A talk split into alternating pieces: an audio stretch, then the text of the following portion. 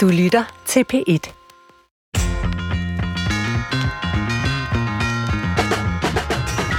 Vi ved det godt, kære lytter. Navnet på det her program er virkelig dårligt. Brinkmanns Brix. Der er jo ikke nogen, der ligger på en Brix mere. I hvert fald ikke hos psykologen. Jeg hedder Christoffer Heide Højer og er tilrettelægger på Brinkmanns Brix. Og i det her tredje afsnit af Psykologi for alle, skal vi helt ned på den der skide Brix og finde ud af, virker terapi overhovedet? Fordi risikoen ved, at vi lærer børn og unge, at løsningen på deres problemer ligger i, at de taler med en psykoterapeut om det. Jamen, det er jo, uden at jeg sådan skal dramatisere det, eller være alt for alarmistisk, det er jo, at de bærer den forståelse med sig videre ind i livet, og kommer til at tænke, jamen, øh, hver gang der er et problem, så er det et eller andet, jeg skal arbejde med personligt. Vi genbesøger altså i dag Svends helt store frygt for, at vi bliver overfokuseret på os selv, og glemmer at give verden skylden en gang imellem. Fordi det er ikke altid dig, den falder tilbage på. Jamen, måske er det noget, vi kollektivt skal arbejde sammen om at få ændret i vores samfund. Det virker nogle gange som om, at politikerne tror, at den måde, vi løser mistrivselskrisen på, er ved at sende de unge til psykolog. Ifølge Stig Bern Poulsen, som er professor i klinisk psykologi og psykoterapi, så er det ikke helt den rigtige vej at gå. Psykologer kan ikke løse mistrivselskrisen. Lad os, lad os slå det fast. Altså, og, og hvis man tænker, hvis man reducerer mistrivselskrisen til at være et spørgsmål om, at vi skal have flere psykologer eller bedre psykiatrisk behandling, så kommer man til at misforstå, hvad det egentlig er for nogle udfordringer, vi står overfor, for det er nogle udfordringer, som også ligger på nogle helt andre niveauer.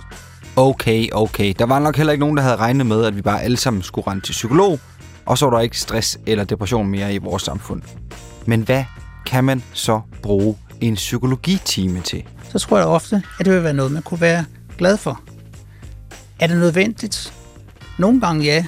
Ofte er det måske ikke nødvendigvis nødvendigt, men derfor kan det måske godt være noget, man kan have glæde af.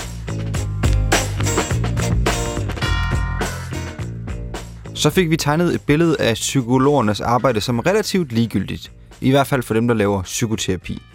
Det virker måske okay for nogen. Det kan ikke løse mistrivselskrisen. Så skal vi bare smide det ud med badevandet.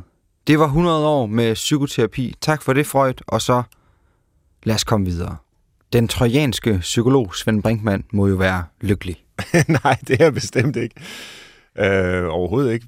Overhovedet ikke. Men hvis man prikker Svend lidt på maven, så er han faktisk ret kritisk. Øh, jeg har ofte citeret den her bogtitel. Øh, jeg læste bogen, da jeg var studerende, og den gjorde stort indtryk på mig. We've had a hundred years of psychotherapy, and the world's getting worse. Øh, den er jo allerede øh, lidt uaktuel, fordi nu har vi haft øh, psykoterapi i noget længere tid end 100 år. Men, men altså, ideen om, at jamen, vi har haft psykoterapi så længe, og alligevel bliver verden værre, det gør den jo selvfølgelig ikke kun. Men lige med hensyn til mistrivsel, ser det jo ud til, at verden bliver værre. Hvordan kan det være? Øh, og svaret er, jamen det er fordi alle de øh, begavede, sensitive, empatiske, ressourcestærke mennesker, der burde være ude og forbedre vores samfund, de sidder inde i terapirummet og prøver at forbedre sig selv. Og det er selvfølgelig øh, sat alt for hårdt op, men det har bare fulgt mig, det billede der. Og det er blandt andet på den baggrund, at jeg, jeg hver eneste gang, vi tager de her spørgsmål op, prøver at ja, det er jo lidt paradoxalt i et psykologiprogram, men altså prøver også at finde grænserne for, hvad kan vi bruge psykologi til? Hvornår går vi fra at have øh, psykologi og psykoterapi, til at vi har en uhensigtsmæssig psykologisering eller terapeutisering af nogle forhold i, øh, i vores liv. Så lad os lige få slået fast, hvad er det egentlig psykoterapi er for noget? Og før alle psykologerne slukker for det her program, så vil vi skynde os at sige, at der er en hel masse ting, I kan, og det skal nok også blive belyst. Rolig, rolig. Altså, det er ikke så enkelt at svare på, fordi der er meget forskellige perspektiver på, hvad psykoterapi er, og hvad det skal gøre. Øh, man kan jo forstå psykoterapi i sådan en medicinsk ramme, hvor det er fuldstændig parallelt til det, en læge gør ved kroppen. Der er en fejl, der er en dysfunktion, den reparerer vi gennem samtalen. Øh, og det, det er jo så en model.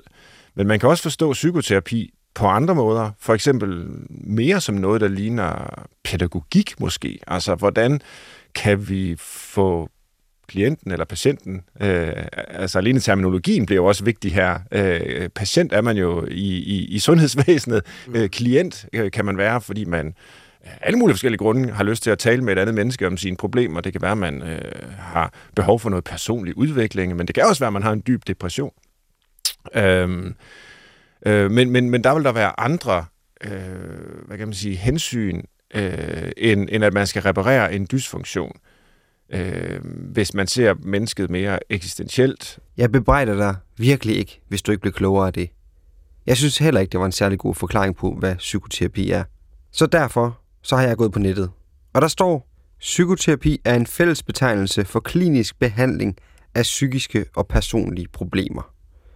Det vil sige, hvis du skal til psykolog, så det psykologen gør, laver med dig, kaldes psykoterapi. Der er forskellige retninger, og du kan komme med personlige problemer, det vil sige, du behøver ikke at have en psykisk lidelse, men det kan du selvfølgelig også komme med. Lad os få en ekspert på banen. Stig Bernd Poulsen har forsket i effekten, det vil sige, hvor godt virker de forskellige terapiformer egentlig. Og mit første spørgsmål det er, skal alle gå til psykolog? Vil alle kunne få noget ud af det? Er det simpelthen et vidundermiddel? Jeg tror ikke, at det nødvendigvis er skadeligt, hvis alle går til psykolog og får noget psykoterapi en gang imellem, men jeg er meget svært ved at se, at det skulle være hverken realistisk eller svaret på alle de problemer, vi ser, vi har i samfundet i dag. Så øh, det bedste svar er nok at sige nej. Det er i hvert fald sjældent skadeligt, og for de fleste vil det nok være meget godt. Det lyder jo okay. I det her program, der slipper du for den helt store historiske gennemgang af et eller andet gammelt, fordi det er egentlig ret simpelt at forklare, hvor ideen om, at man kan tale sig til at få det bedre mentalt, hvor den kommer fra. Og surprise, surprise, du har nok allerede gættet det. Den moderne fødsel af psykoterapien skal nok tilskrives Freud. Vi har inden for øh, den danske psykologforening faktisk det, man sådan betegner som fire hovedtraditioner inden for, for psykoterapien, så jeg kan måske prøve på at tage lidt ned af, af en præsentation af dem. Hvis du en dag får brug for at gå til en psykolog, så vil du efter at have hørt de næste 8-10 minutter vide, hvilke muligheder der er. Hvad er det egentlig, terapi er for noget, og hvilke retninger er der inden for det? Og på den måde vil det her være et lille crash course, en tutorial i, hvordan du skal vælge psykolog, fordi nu får du den helt dyre gennemgang. Den første love, vi åbner i de fire hovedtraditioner, er den, som, som vi lavede lidt sjov med indledningsvis. Det er den gode gamle Brix. Det er psykoanalysen. Eller det, man i dag ofte kalder det psykodynamiske perspektiv, er, er måske sådan den ældste tradition, som jo er baseret på en antagelse om, at vi ikke er herre i eget hus. Vi er styret af ubevidste drifter og konflikter, øh, som sætter sig igennem i vores handlinger og er gennem en behandlingsform, hvor man øh, oprindeligt lå på briksen, i dag sidder man i en stol over for sin, sin psykolog, arbejder med den måde, de her øh, problemstillinger viser sig i høj grad i relationen til psykologen, også i relation til andre mennesker, men også igennem relationen til psykologen. Prøver at hjælpe klienten til at gøre det trygt at tale om de her ting, til at forstå måske bedre, hvordan er nogle, nogle øh, mønstre fra fortiden sætter sig igennem i nutiden, og derigennem prøve på at hjælpe klienten til måske både at få en større tryghed i forhold til andre mennesker, til at kunne dele sine, sine måske forbudte følelser og ønsker med andre mennesker, og også have en større grad af selvindsigt, som gør, at man måske kan styre udenom de værste øh, problemstillinger, som man ellers har været tilbøjelig til at ryge ind i igen og igen igennem ens liv. Den her model er også en af dem, der virkelig går til roden. Det er omfattende, og man arbejder meget med i fællesskab med klienten eller patienten. Og komme frem til det, der er ønskværdigt. Det vil altså sige, det er ikke et eller andet diagnosekrav, hvor man skal fjerne nogle symptomer. Det er i højere grad et samspil mellem klienten og terapeuten. Og den her grundighed, hvis man kan kalde det det, er måske også noget af det, der bider den her terapiform i halen i sidste ende. Ja, man kan måske også føje til, at altså, i hvert fald den oprindelige psykoanalyse hos Freud, den er jo ekstremt omfattende. Altså der skal man jo gå i årvis hos sine analytikere. Man må helst ikke øh, blive væk. Og det er, om ikke dagligt, så i hvert fald ugenligt, at man skal møde op. Og det er jo altså ekstremt dyrt, og hos Freud, der er det jo selvfølgelig også for overklassen i, i Wien, der, der ligesom havde råd til at, at gennemføre sådan en behandling. Så er der sket rigtig meget med, med det, øh, der i dag kaldes øh, psykodynamisk psykoterapi, men, øh, men, men det har måske en rest af den her øh, ligesom længde, simpelthen, der gør, at det øh, ikke passer så godt til et øh, effektivitets- og hastighedsfokuseret moderne samfund. Og jeg kan, der er sådan et citat hos Freud, som jeg holder rigtig meget af, øh, hvor han skriver et sted om psykoanalysen. Øh, hvis jeg oversætter det nogenlunde til dansk, så vil det være i retning af, at øh, målet med psykoanalysen, det er, at man får transformeret neurotisk elendighed til almen lidelse.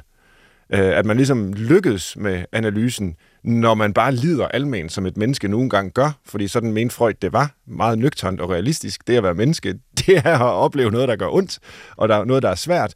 Og jeg vil sige, alene det er jo på mange måder ud af trit med sådan vores idealer til øh, tilværelsen i dag, øh, hvor vi jo vil være lykkelige og succesfulde og optimere vores chancer og sådan noget. Og der, der tror jeg, Freud måske havde et lidt mere øh, pessimistisk syn på, hvad mennesket faktisk kan opnå. Så det er måske også en forklaring på, ikke at det ikke måske har den store rolle i, i sundhedsvæsenet længere, men på, at, at vi måske som sige, almindelige samfundsborgere, der gerne vil have øh, gode liv, ikke som det første vælger at ringe til en psykoanalytisk øh, psykoterapeut, hvis der står i telefonbogen, jeg tilbyder almen lidelse, det koster øh, 1200 kroner i timen. Et af de områder, hvor den her tradition har været lidt øh, langsom, det er i forhold til effektmåling. Altså få mål på, virker det her? Og det kan selvfølgelig også være svært, hvis indlagt i terapiformen er det op til klienten selv at vurdere, hvad det er, man gerne vil have ud af det. Så kan man måle en objektiv forbedring. Men det er der faktisk begyndt at komme øh, målinger på ifølge Sti, og øh, de ser ud til, at det fungerer lige så godt som alle mulige andre terapiformer. Og det konkrete tilfælde er i forhold til moderate og svære depressioner. Du kan godt høre, at jeg her sagde noget, som egentlig Stig har sagt, men øh, jeg spikkede det, fordi det gik lidt hurtigere. Fordi vi skal skynde os videre til den næste tradition. Ja, for så er det det, man kalder den, den humanistiske eksistentielle tradition som i høj grad er groet af psykoanalysen på mange måder, men som samtidig også er udviklet i øh, eksplicit opposition til psykoanalysen. Fordi at den humanistiske eksistentielle tradition, den, altså, den fik rigtig vind under sejlene efter 2. verdenskrig, hvor der var sådan en almindelig forfærdelse over øh, den dehumanisering, som der havde vist sig øh, igennem jødeforfølgelser, holocaust, alle de her sådan, altså manifestationer af, hvor forfærdeligt at, at, at mennesket kunne være og man havde en meget klar øh, ideologisk øh, øh, forankring, som gik på, at man vil ikke anerkende det her meget deterministiske verdensbillede, som psykoanalysen stod for, hvor man siger, at mennesket er bestemt af sin drifter. Vi er ikke rigtig, vi er ikke herre i eget hus, vi har kontrol øh, over vores eget liv. Øh, vi er født med en, en, et potentiale for destruktion. Altså mange af de her grundlæggende antagelser for noget, man vendte sig imod. Man var i høj grad optaget af Måske havde man et lidt mere romantisk verdensbillede, hvor man, man tænkte på mennesker som noget, der har potentiale for at ville det gode, men som kan blive øh, forstyrret, forvrænget af, af negative livsomstændigheder. Øh, og man, så det er så at sige et, et, et ønske om, hvis man skal være lidt romantisk, at finde tilbage til det sande selv. Det er sådan en tradition, som, som er meget forbundet med Carl Rogers, som han hedder, og den klientcentrerede terapi. Det her kan man godt sige er sådan lidt uh, power to the people, eller i hvert fald power til dig selv. Du kan faktisk mere i dit liv, end du tror. Alt behøver ikke være, som Freud han sagde det. Alt hænger ikke fast i nogle lyster og nogle drifter, som du alligevel ikke kan styre. Så her har man ligesom valgt at sige, jamen det er klart, at der kan godt være ting, vi ikke er klar over i vores liv, men vi bliver nødt til som terapeuter at insistere på, at vi hjælper vores klienter til at træffe valg i overensstemmelse med deres værdier, øh, og, og, og ser det ikke som vores opgave at tolke motiver, som klienterne øh, øh ikke er opmærksomme på umiddelbart. Det her det er en af den slags situationer, hvor Svend han elsker at sidde i baghånd og kan komme med en tilføjelse, lige når Stig her er færdig. Fordi det er faktisk et af de her spor, Svend har været yderst kritisk overfor. Især hvis man også spoler helt frem til nutiden. Man kan måske få til, at det, altså, hvor, hvor den her humanistiske øh, terapitradition ikke har den store plads i sin øh, sundhedsvæsen, så er det måske en af de traditioner, der har haft øh, størst held med at brede sig ud til andre områder. Øh, jeg tænker på sådan noget som altså coaching, for eksempel, som jo er blevet øh, ret stort. Man kan uddanne sig til coach, øh, sådan life coach, og hjælpe mennesker med at realisere deres øh, fulde potentiale og den slags. Det læner sig ret meget op af sådan idéer om selvaktualisering, selvrealisering, som nogle af de her humanistiske øh, terapeuter er abonneret på. Den anerkendende tilgang til menneskelig udvikling med fokus på autenticitet og frisættelse af det indre øh, og, og selvet og sådan noget der.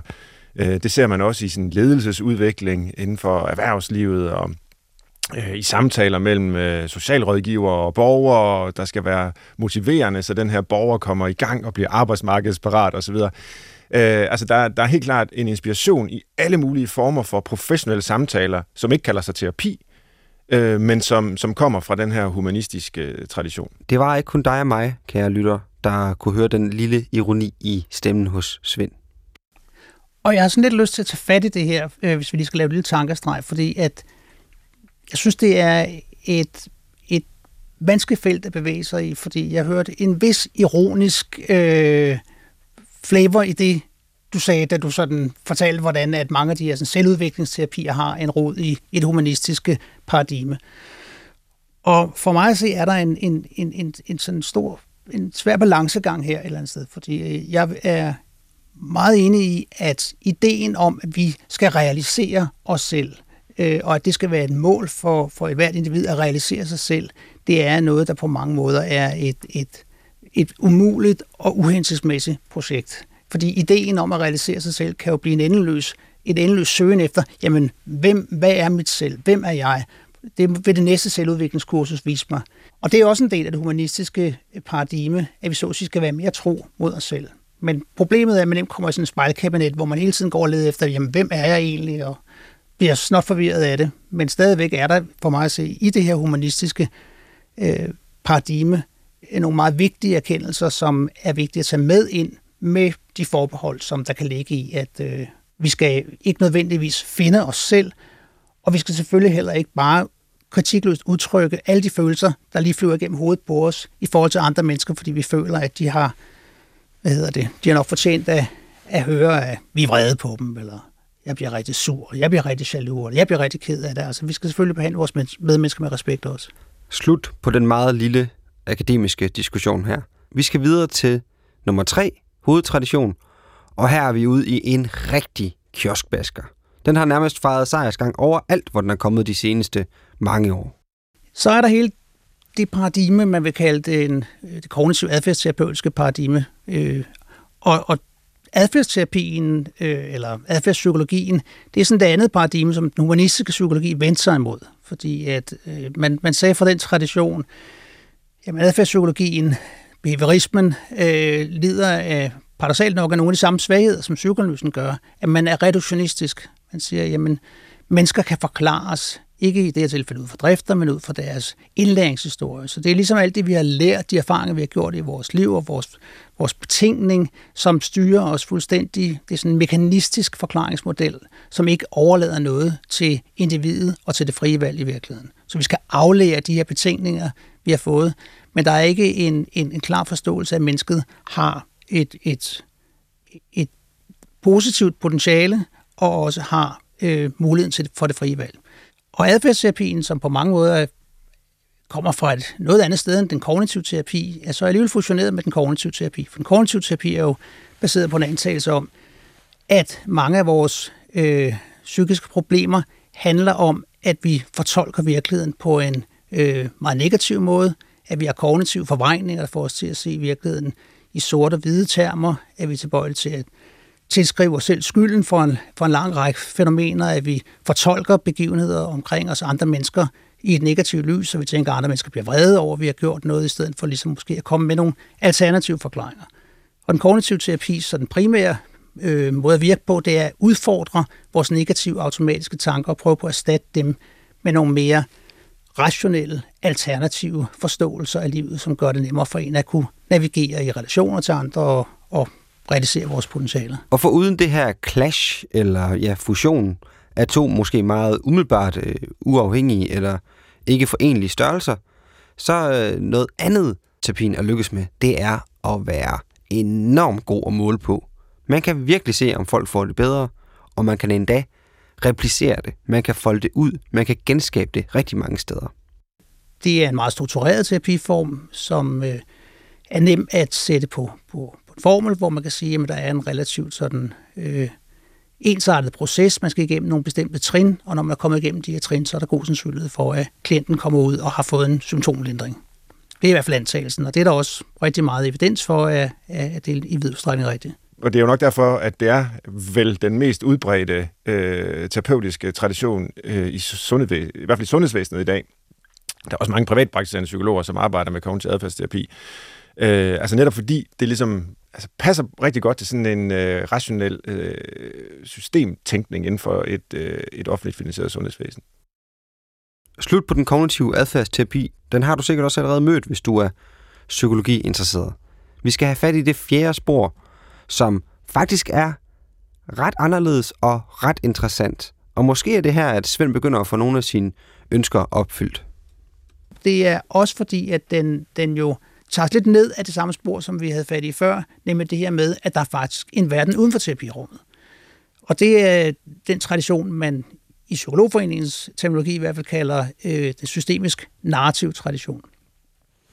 Og det er, som så mange andre traditioner, øh, en blanding af alle mulige forskellige tilgange, men hvis man skal sætte nogle sådan ord på, hvad der er generelt for de her tilgange, så er det, at man interesserer sig for problemet i dets kontekst. Så man kan med en vis ret måske sige, at meget psykoterapi er meget individcentreret. Det handler om at hjælpe individet til at forholde sig til sig selv på en anden måde, øh, handle på en anden måde, som gør, at individets problemer øh, måske bliver reduceret. Det narrativ tradition inddrager øh, symptombærerens kontekst. Så man taler ikke nødvendigvis om patienten, man taler om den person, som ligesom er bærer af et symptom, den person, som, som man kommer med, for eksempel som en familie, øh, man har et problem med et barn, men så vil man være tilbøjelig til at sige, jamen, lad os kigge på familien, hvordan fungerer I sammen, hvordan kommunikerer I med hinanden, øh, hvad gør det ved familien, at øh, Jens har det her problem, hjælper det familien øh, til en større grad af fællesskab, fjerner det opmærksomheden fra nogle andre problemer, der kan være i familien? Osv. Og det er ligesom sådan familieterapien, som var, var udgangspunktet for, for de her systemiske traditioner. Der er sådan et dejligt uh, slogan, jeg husker fra narrativ terapi, som jeg, jeg i hvert fald godt kan lide, nemlig, de siger, problemet er problemet. Mm. Og det, så siger man, selvfølgelig er problemet problemet. Hvad skulle det ellers være? Jo, men altså i mange terapeutiske sammenhænge, så er det personen, der bliver udnævnt til at være mm. problemet. Altså det er ligesom dig, der er noget galt med. Uh, og der forsøger man at, det er jo så et andet begreb fra den narrative uh, tradition, at eksternalisere problemet hos personen ved at sige, det er ikke dig, der er problemet, du har problemet. Og så kan man begynde at trække det ud af sig selv, så at sige, og holde det ud i strakt arm og tale om det, som om, at det var en eller anden, øh, et monster, eller en hjælper, eller hvad det nu kan være. Øh, fordi der kan jo også være, som du også var inde på, Stig, øh, altså øh, noget funktionelt ved at vise et problem på en bestemt måde i sit liv over for nogle andre, øh, eksempelvis i en familie. Øh, hver gang mor og far skændes, jamen så får øh, barnet et eller andet symptom. men men, men der, øh, der er det jo ikke symptomet, der er øh, sige, årsagen til, at der sker det her. Det, det er jo en, en konflikt et andet sted i, i familien.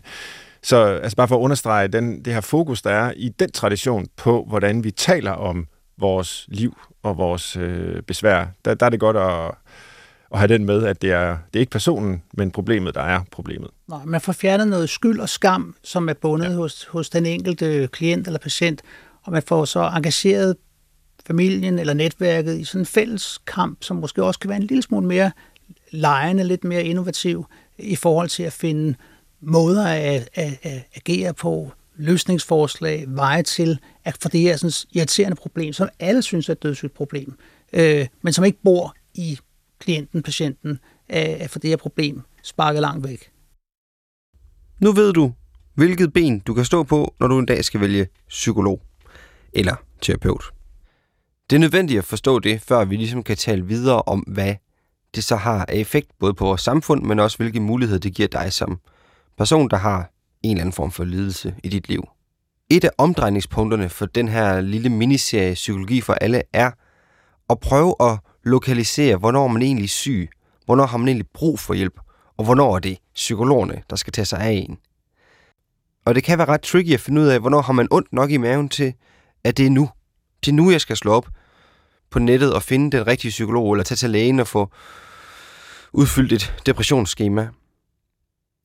Fordi, hvad vil det egentlig sige at have det dårligt, og hvornår er det behandlingskrævende? Du er jo syg, hvis du opfylder kriterierne for en psykiatrisk lidelse, sådan som de kriterier er opstillet i de psykiatriske diagnosesystemer. Det er sådan det officielle Danmarks og den officielle vestlige verdens svar på, hvornår du er syg og hvornår du er rask.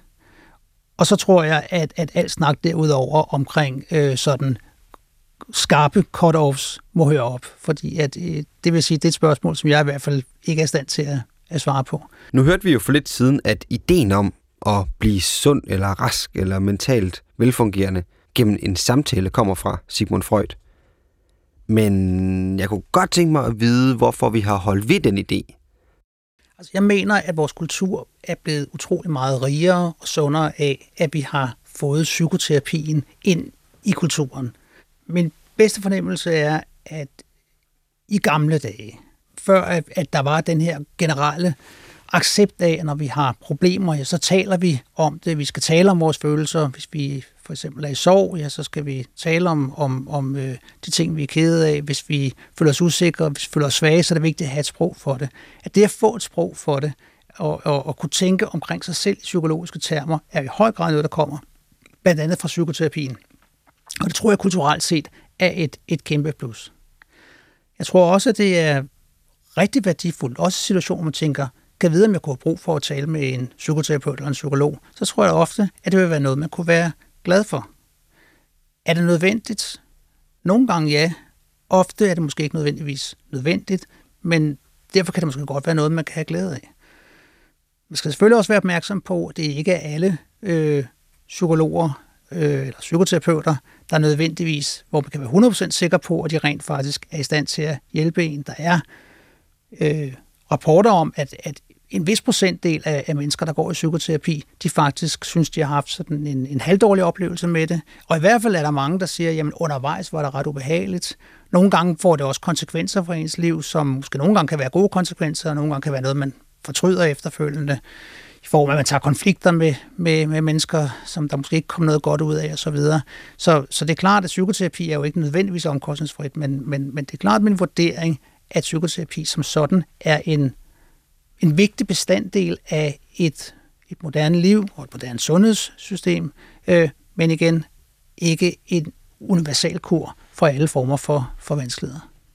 Det er jo en af de gode sider ved individualisering og psykologisering, det er, at vi har fået et sprog for, hvad er det egentlig, der er på spil inde i mig, og hvad burde jeg måske gøre ved det, sådan så jeg kan passe bedre ind, sådan så jeg kan være noget over for andre, og sådan så jeg ikke går helt ned med flaget.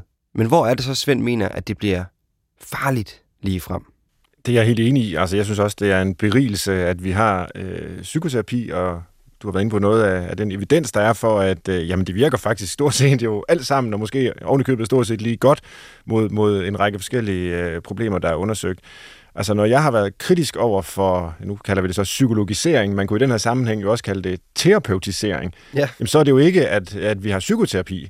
Så er det jo mere det, at måden mennesker er sammen på i en psykoterapeutisk relation, danner øh, forlæg for, hvordan vi er sammen alle mulige andre steder også. Altså vi ligesom øh, udbreder terapi øh, relationen til også at gælde, det kan være relationen mellem lærer og elev i folkeskolen, hvor læreren ligesom påtager sig også at tale om vanskelige ting med eleven for at facilitere den enkelte elevs øh, personlige udvikling eller sådan noget. Eller lederen, der taler med medarbejderen til en medarbejderudviklingssamtale, og sidder og har været på kursus i en eller anden samtaleteknik og bringer den i anvendelse på en sådan øh, pseudoterapeutisk façon. Øh, en hver, der har prøvet det og ikke har ligesom været klar til det, øh, vil jo opleve det som en form for overskridelse af nogle intim grænser. Altså, det er faktisk øh, vanskeligt og smertefuldt at tale om sådan nogle ting, og det er jo derfor, at man som psykoterapeut øh, skal være dygtig og have en lang uddannelse, og at folk sådan henvender sig, fordi de har et problem. Øh, så, så, så min kritik handler om, når alle mulige andre, i alle mulige andre sammen, sammenhænge, begynder at agere terapeutisk. Altså, så, så synes jeg, vi har øh, en problematisk øh, psykologisering eller, eller terapeutisering af menneskelige forhold. Det her skal vi nok lige highlighte. Terapeutisering er noget lort, ifølge Svend i hvert fald. Det han mener, det er, at hvis vi lige pludselig alle sammen ude i virksomhederne, på arbejdspladserne, i skolerne, uddannelsesinstitutionerne, måske endda i parforholdet, begynder at tale et terapeutisk sprog, så har vi faktisk tabt. Fordi der er nogen, der kan det, og det er psykologerne, og dem skal du opsøge, hvis du har brug for det. Men ellers, så skal vi ikke gå og lege terapeut over for hinanden hele tiden. Men nu fortaber jeg mig i Svends udmærkede kritik af endnu et ben af psykologisering. Det vi egentlig var ved at finde ud af, det er, hvornår skal man gribe knoglen og ringe til en psykolog og få noget psykoterapi. Jeg synes, det der, er det, der er det relevante, det er, at det skal være sådan, at hvis man føler, at man har nogle problemer, som gør en ulykkelig, som man ikke synes, man kan løse selv, så har man mulighed for at få hjælp. Øh, det betyder ikke, at det nødvendigvis altid skal være professionel hjælp. Det betyder ikke, at den professionelle hjælp, man måtte få, altid skal være fra en psykolog. Men det er vigtigt at have et samfund, hvor vi, hvor vi anerkender, at man, altså, man skal ikke være så stoisk, at man tænker, jamen, så må jeg bare gå og lide i stillhed, øh, efter min bedste overbevisning. Om det kræver, at man er syg, før man får psykoterapi, ikke i, ikke i min optik. Altså, øh, i princippet så er det jo et personligt valg, man vil træffe. Skal sundhedsvæsenet altid behandle alle, der henvender sig, fordi de synes, at de har brug for hjælp? Er det noget, vi skal bruge ressourcer på? Det synes jeg er et meget vanskeligt spørgsmål at svare på, men det er helt klart, at hvis vi vil bruge halvdelen af nationalbudgettet på psykoterapi på bekostning af legepladser og svømmehaller og øh, kulturinstitutioner og alle mulige ting, som man kan få glæde af i sit liv ellers, så skal vi selvfølgelig ikke gøre det. Så der er selvfølgelig en prioriteringssag et eller andet sted, og det er, men, men, men som et privat anlæggende, når man, man vil opsøge psykoterapi, fordi man synes, man har brug for at få hjælp, øh, og måske også at have nogle, nogle hvad hedder det, mere kortvarige behandlingstilbud, som ligger sådan på grænsen af psykoterapi. Der er jo rigtig mange aktuelle bestræbelser, for eksempel på øh, internetbaseret psykoterapi, eller øh, telepsykoterapi, øh, selvhjælps øh, manualer, som altså, vil at mærke, er sådan lidt mere, lidt mere, hvad skal man sige, veletablerede selvhjælpsmanualer, som er baseret på, på principper, som man, man kender fra psykoterapi. Altså den slags sådan, kan man kalde det, entry level, øh, sådan, den, den, den, på det laveste niveau øh, af, af, af hjælp, tror jeg også er noget, som, som i fremtiden kommer til også at, at kunne være et af de instrumenter, man ligesom kan bruge.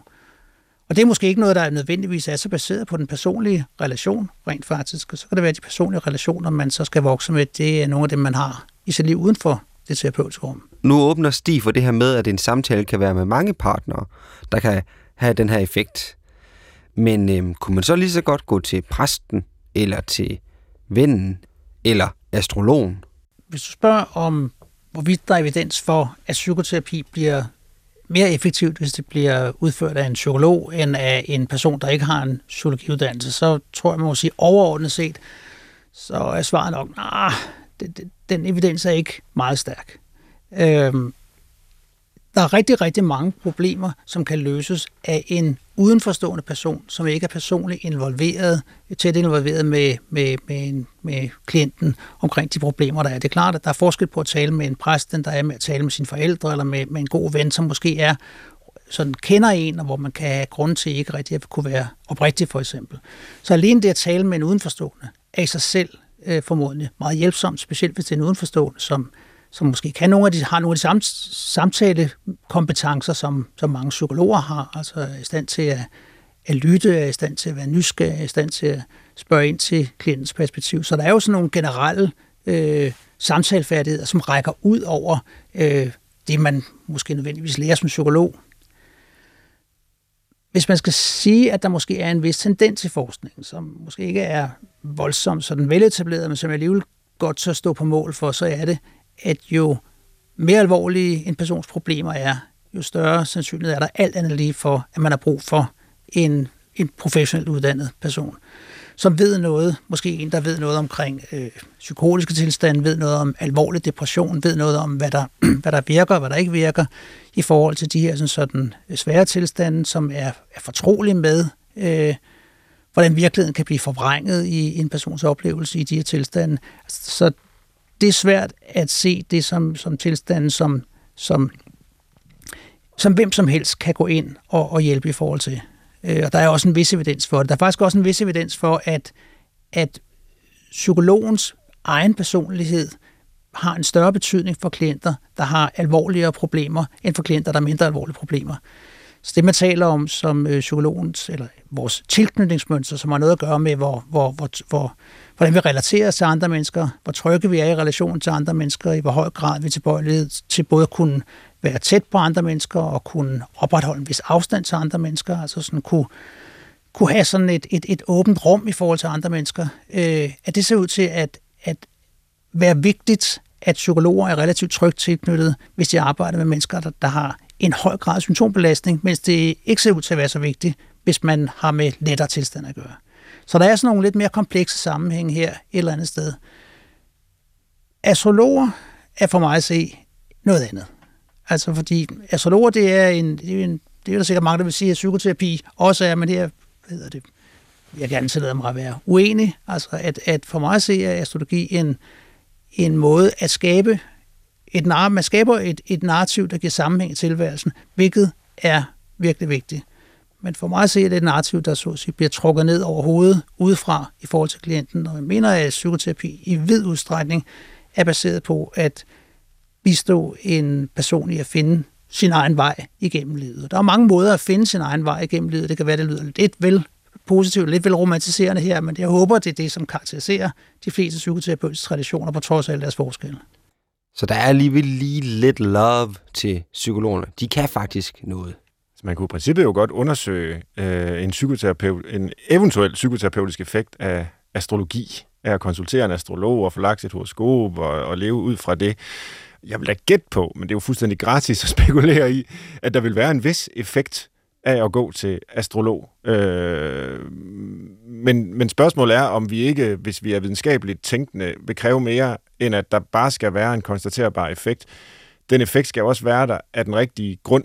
Altså, og der må man jo sige, der er ikke noget, der tyder på med det kendskab, vi har til det fysiske univers, at planeternes stilling, når man bliver født, har nogen som helst betydning for, hvem man er, og hvordan man lever, og hvad der hænder en. Altså, det, det er jo øh, totalt tilfældigt, ikke?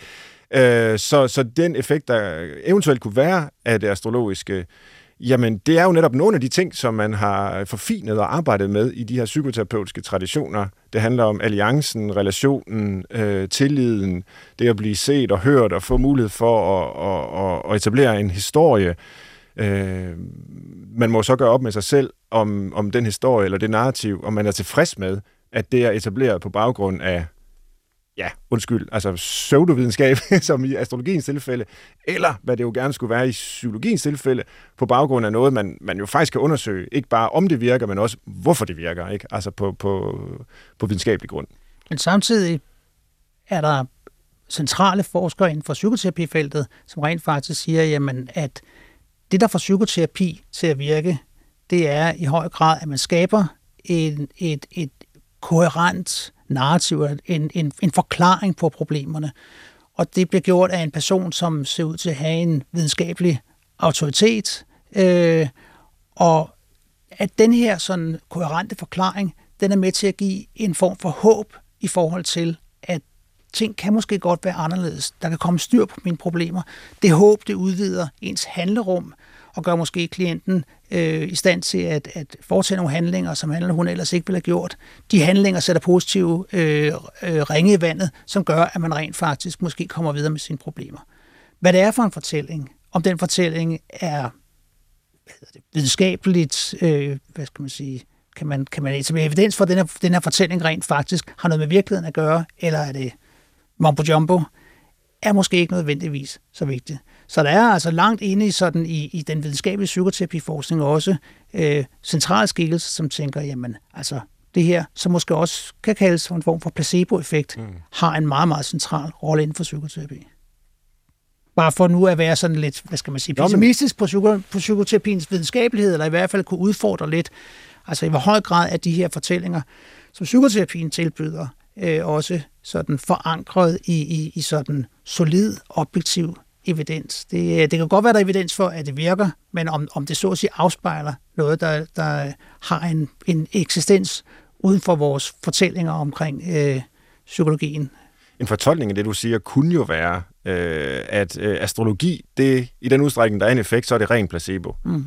Øh, I den udstrækning, der er en effekt af psykoterapi, så er det også placebo. Men det er en placebo, som er kendt og bevidst frembragt, altså hvor man ved, det er placebo. Og så er spørgsmålet, skal det så overhovedet kaldes placebo, når man øh, har den her tillidsfulde relation øh, to mennesker imellem, hvor den ene øh, beder om hjælp, og den anden yder efter bedste evne hjælp.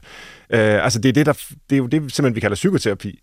Og om, om det så er placebo eller ej, det betyder måske mindre, end at det virker. Ikke? Altså, det er det, jeg mener er kontrasten til astrologi, der præsenterer, at der er nogle øh, faktorer bag, der handler om øh, planeter og stjerner og, og stjernetegn og ascendant og sådan noget, øh, uden at der er nogen som helst noget som helst belæg for at sige, at det skulle have betydning, ikke også? Altså det, man jo taler om tit inden for psykoterapi, det er, at man taler om nogle fælles faktorer, eller non-specifikke faktorer, så taler man om nogle specifikke faktorer. De her fælles faktorer, det er netop det her med at få etableret en, en, et samarbejde omkring en fælles forståelse af, hvad det er for nogle problemer, med en professionel, som man samtidig oplever som en person, man kan have tillid til, som er forstående, som er lyttende. Altså den er helt grundlæggende relation, til et, et, en, en engageret, men også neutral øh, samtalepartner, som er der for at støtte en og acceptere en, at den her person, den her relation i sig selv er noget af det, som man kan dokumentere, gør en helt afgørende forskel for effekten. Så jo højere grad af den her samarbejdsrelation og personlige relation bliver etableret, jo bedre den bliver vurderet af klienten,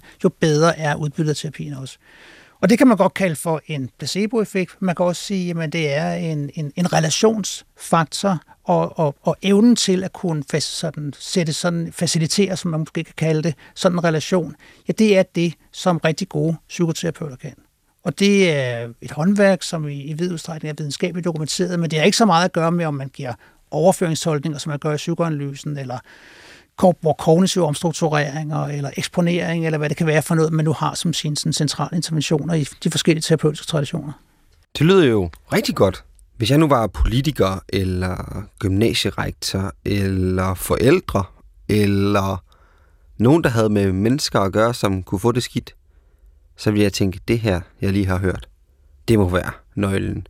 Lad os få de psykologer ud og løse alle de problemer, vi har. Lad os få dem til at løse det hele på én gang. Psykologer kan ikke løse mistrivselskrisen.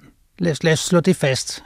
Altså, og, og hvis man tænker, hvis man reducerer mistrivselskrisen til at være et spørgsmål om, at vi skal have flere psykologer eller bedre psykiatrisk behandling, så kommer man til at, øh, at, at, at misforstå, hvad det egentlig er for nogle udfordringer, vi står overfor, for det er nogle udfordringer, som også ligger på nogle helt andre niveauer, som ligger i forhold til sociale medier, præstationskrav, accelerationen af alle de her forskellige former for samfundsmæssige processer, som man har set. Øh, det er ikke noget, der kan løses eller bør løses af psykologer. Når det så er sagt, så tænker jeg, at, at vi fremover bliver nødt til at, at tænke omkring, hvordan skal vi strukturere øh, den psykoterapeutiske behandling, øh, hvordan skal vi strukturere det psykiatriske system, så man får sådan en, en højere grad niveaudeling af systemet, at man, at man, og det er også nogle tanker, som rigtig mange arbejder med, hvordan kan vi engagere de initiativer, der bliver lavet i kommunerne, behøver det altid være psykologer, der laver første trin på, på behandlingen, øh, for det er klart, vi kan ikke poste ressourcer i, at alle nødvendigvis skal have 12 timers øh, psykolog, øh, psykoterapi for hvad de nu end måtte vælge at komme ind til psykologen med. Selvom at det sikkert vil være udmærket på mange måder, så er det formodentlig for belastende for, for, øh, for samfundets ressourcer. Hvad siger du, Svend? Hvilken rolle? Jeg synes, Stig siger det rigtig godt. Altså, at vi skal ikke tro, at vi løser de her store samfundsmæssige problemer øh, med, øh, med psykologhjælp. Men derfor er det jo selvfølgelig godt, at folk, der har psykiske lidelser, der bevisligt lader sig øh, lindre eller helbrede, om jeg så må sige, af, af, af psykoterapi, får adgang til det. Men, øh, men jeg synes måske, vi skal være gode til at, og bedre til at skelne imellem, hvad der kræver psykologhjælp og psykoterapi, og hvad der ikke gør øh, hvad der måske mere skal ses som, ja, noget af det en normal del af det at være menneske simpelthen. Øh, så kan vi kalde det normalisering af problemerne. Øh, eller noget, der kræver en ændring af måden, vi har daginstitutioner og skoler og sådan noget på. Ikke? Altså, fordi risikoen ved, at vi lærer børn og unge, at løsningen på deres problemer ligger i, at de taler med en psykoterapeut om det. Jamen, det er jo, uden at jeg sådan skal dramatisere det, eller være alt for alarmistisk, det er jo, at de bærer den forståelse med sig videre ind i livet, og kommer til at tænke, jamen, øh, hver gang der er et problem, så er det et eller andet, jeg skal arbejde med personligt.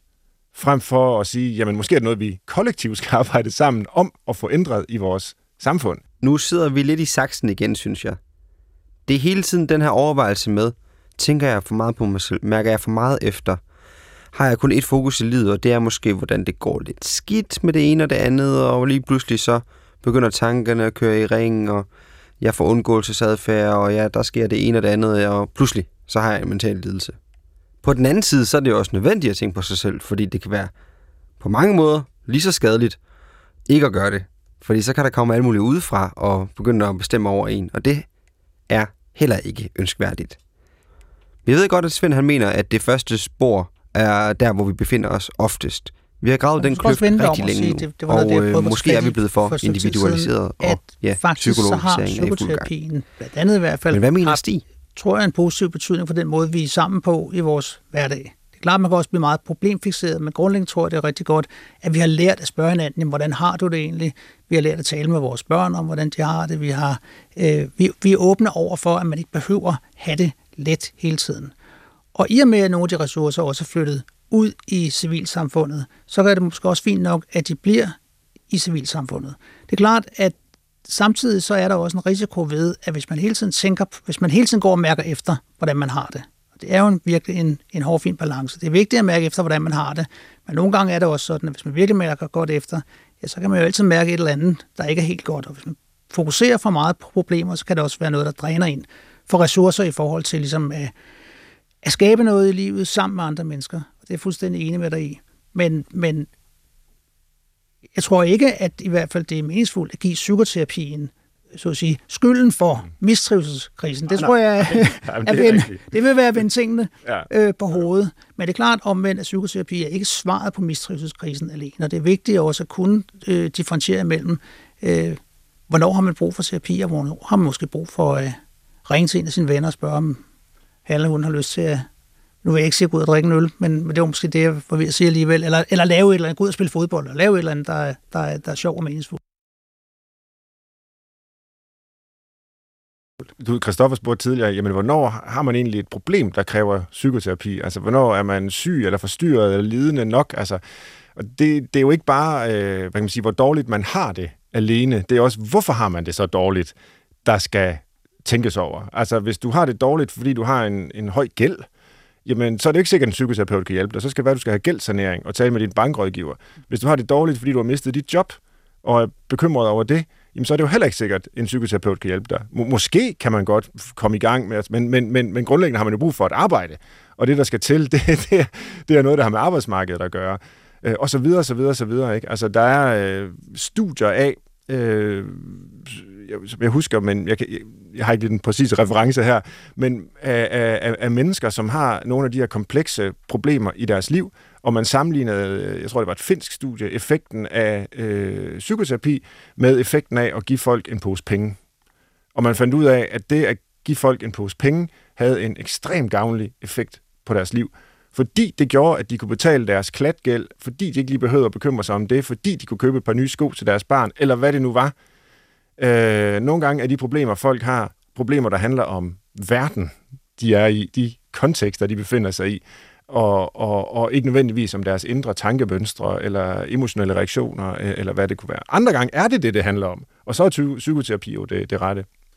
Jeg har også lyst til at sige, at, at igen, vi skal måske ikke ret smed for bager, eller bager for smed, eller hvordan det nu er, fordi faktisk er det, som vi også har talt om tidligere, sådan, at rigtig mange psykoterapi traditioner er helt opmærksomme på, at psykoterapi ikke nødvendigvis har som mål at gøre mennesker lykkelige, eller at give mennesker et meningsfuldt liv.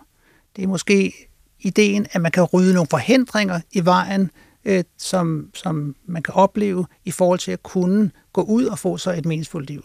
Som kan gøre, at man er bange for at indgå i relationer til andre mennesker, som kan gøre, at man netop hæmmer sig selv på forskellige måder, som kan gøre, at man flygter fra den lidelse, der er en del af, af livet, og som er nødvendig at kunne udholde, hvis man også vil opnå nogle ting i livet, som man rigtig, rigtig gerne vil.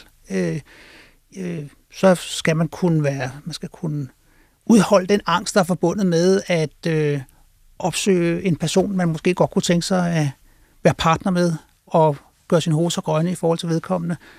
Og hvis man flygter fra den slags udfordringer, så kan psykoterapi måske hjælpe en til at blive en lille smule bedre til at udholde den lidelse, der er forbundet med at tage de her udfordringer det afgørende spørgsmål, eller den måske mest interessante måde at stille det her op på, utroligt dilemmafyldt, er at spørge, om psykoterapien egentlig har bidraget til psykologiseringen. Altså har bidraget til, at vi alle sammen går og tænker over, hvordan vi har det, og i virkeligheden så begynder at gå til psykolog. Altså, er det en lavine, der er begyndt, som på ingen måde kan stoppe igen. Og dermed har man lavet en gordisk knude, der aldrig vil gå op. Vi vil aldrig rigtig få det bedre, fordi det sted, vi søger hjælp, er grunden til, vi ikke kan finde ud af at leve selv. Det er jo lidt vanskeligt at svare på med, med, med et ja eller nej. Jeg synes, det er, er enormt vigtigt, at vi har psykoterapi, og vi har mange forskellige former for psykoterapi. Jeg tror, at forskellige former for psykoterapi også i vid udstrækning passer øh, til forskellige mennesker. Jeg tror, det er vigtigt at finde et, et match i høj grad. Øh, jeg mener også, at der er en, en relativt høj grad af evidens for, at de fleste psykoterapiformer virker nogenlunde lige godt med forbehold, og det man ved mest om det for eksempel på det område for depression, ikke så meget i forhold til angst, for der er mest forskning i kognitiv adfærdsterapi, men Altså, lad os bare sige, at der er i hvert fald nogle fællestræk for psykoterapi på tværs af alle de her retninger, som ser ud til at være meget vigtige. At man har et godt samarbejde med, med sin terapeut, at man øh, har en terapeut, der er empatisk, at man har det her lukkede rum, hvor man i fortrolighed kan fortælle om nogle problemer til en person, som ikke er involveret i dem på anden vis. Øh, og alt det, jeg tror jeg, er, er er rigtig vigtigt. Øh, men det er klart, at psykoterapi er jo igen, det er ikke løsningen på alle former for, for problemstillinger. Og det kan, altså ideen om, at vi skal løse, at, at hvis man hele tiden, når man har et problem, så kigger ned af psykoterapivejen. Jeg har brug for noget behandling, jeg har brug for noget hjælp.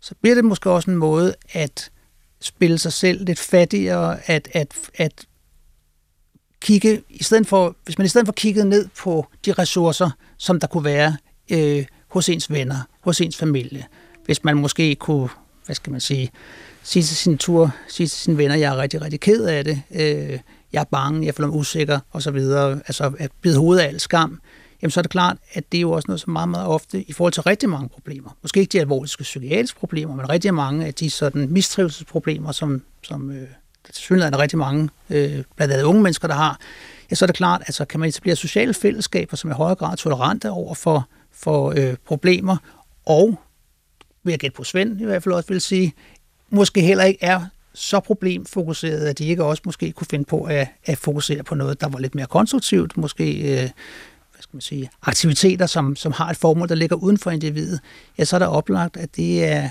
også en vej til at få det bedre, øh, og måske en vej til at få det bedre, der på mange måder giver en flere ressourcer, end at vælge psykoterapi. Jeg tror faktisk ikke nødvendigvis, det er så besværligt, som vi kommer til at gøre det til nogle gange. Måske skal vi bare følge gode gamle Sigmund Freuds idéer om, hvad det gode liv var.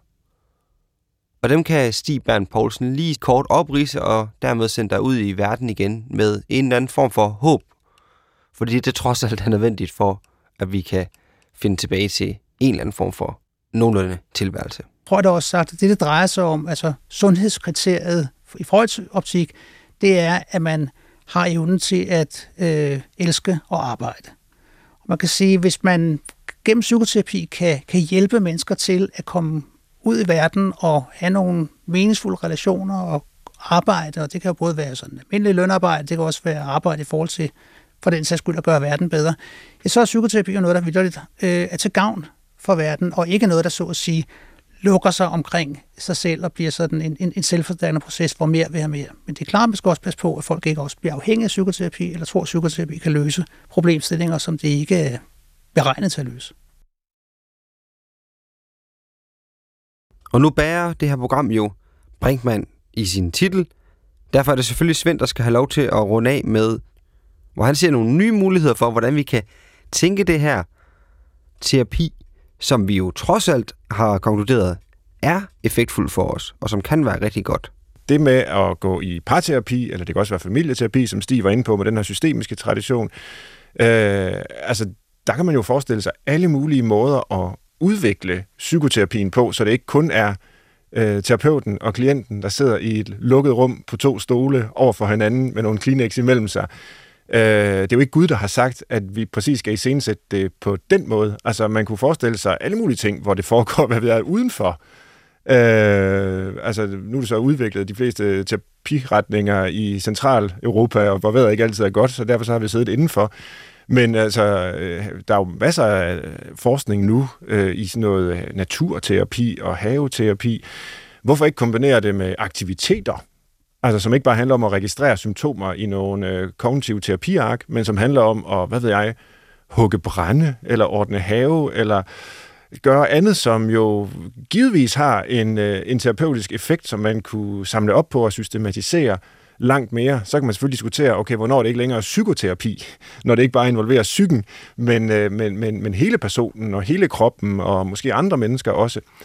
Men øh, det, det vil jeg selv mene er, er sådan, øh, altså spændende øh, Øh, udviklingsmuligheder for, for de her øh, øh, måder at tænke psykoterapi på. Så det kan være, hvis vi laver programmet igen om øh, 5-10 år, at øh, Stig han ikke bare har fire hovedtraditioner med, men at der er kommet øh, fem eller seks eller syv til, øh, som, øh, som involverer, at man så at sige har åbnet døren og er gået ud af terapirummet og gør andre ting sammen også. Altså bare sådan en helt banal hverdagskonstatering af, at det er jo der, vi ofte får det bedre. Det er, når vi rejser os. mm. Hvis vi ellers øh, magter det. Der er jo situationer, hvor det er simpelthen for svært at komme ud af døren, jo. Men, øh, men, men lad os sige, at man kan det, og man kan rejse sig fra sofaen og gå ud og gøre noget sammen med nogen. Så øh, er det jo som regel gavnligt. Tak for nu. Det var tredje udgave af Psykologi for alle, hvor vi endevendte terapiformerne, og jeg nogenlunde fik svar på det spørgsmål, jeg har gået og undret mig over i årvis. Virker terapi? Det er selvfølgelig et kedeligt svar, fordi det er både og, men sådan er det nu engang. Tak til Stig Bernd Poulsen, professor i klinisk psykologi ved Københavns Universitet, og selvfølgelig tak til Svend Brinkmann, der endnu engang slog alarmerende hårdt på klokkerne over for psykologiseringen. Vi vender tilbage med sidste udgave af den her lille programserie i Brinkmanns Brix i næste uge, hvor vi skal finde ud af det allervigtigste spørgsmål i vores tid. Hvordan afindividualiserer vi? Hvordan får vi hovedet ud af vores egen røv og begynder at kigge ud på verden og være en del af den i stedet for? Fordi der er rigtig meget, der skal ordnes, og vi får det faktisk formentlig også bedre af det.